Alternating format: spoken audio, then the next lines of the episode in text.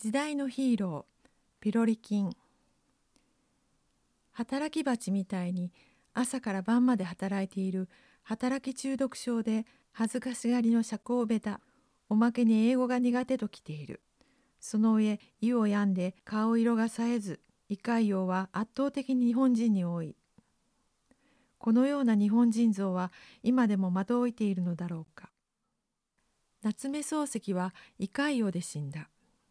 我が輩は猫であるを執筆した時にはすでに海洋になっていたことは小説に明らかで大吐血再発を繰り返し胃潰瘍の悪化のために49歳で死んでしまったが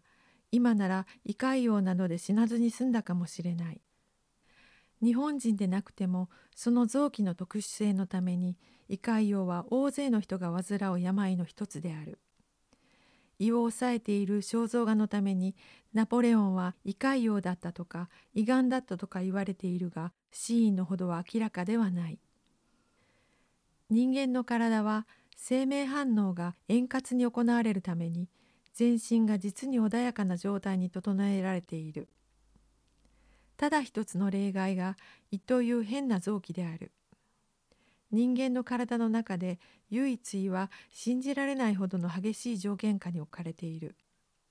胃の中はさまざまなものを誘拐してしまうすざましい酸の海なのである。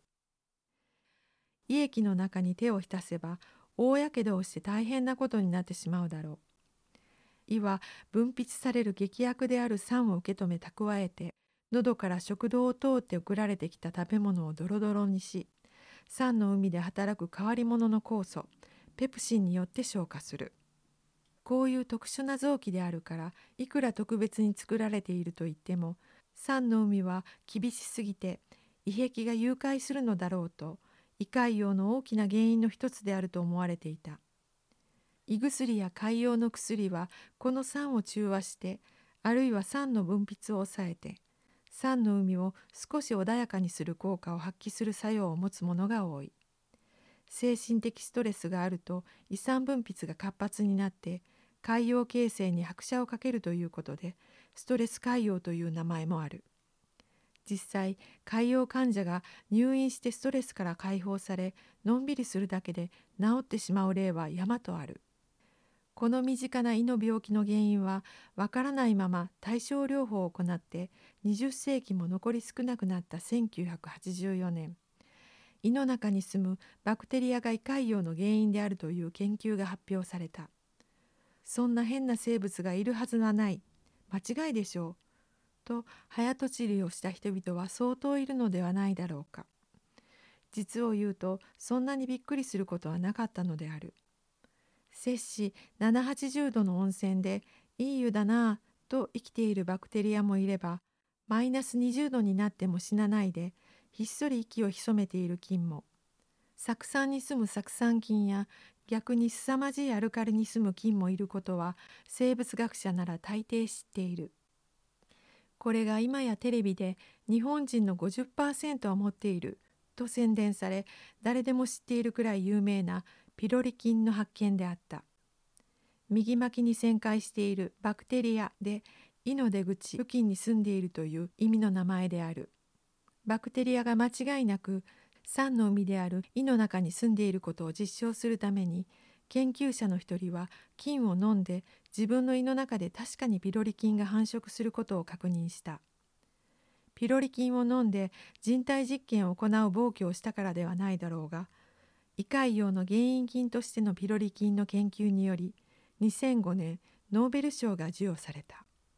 この10年くらい胃潰瘍を起こす菌としてピロリ菌は時代のヒーローとなった。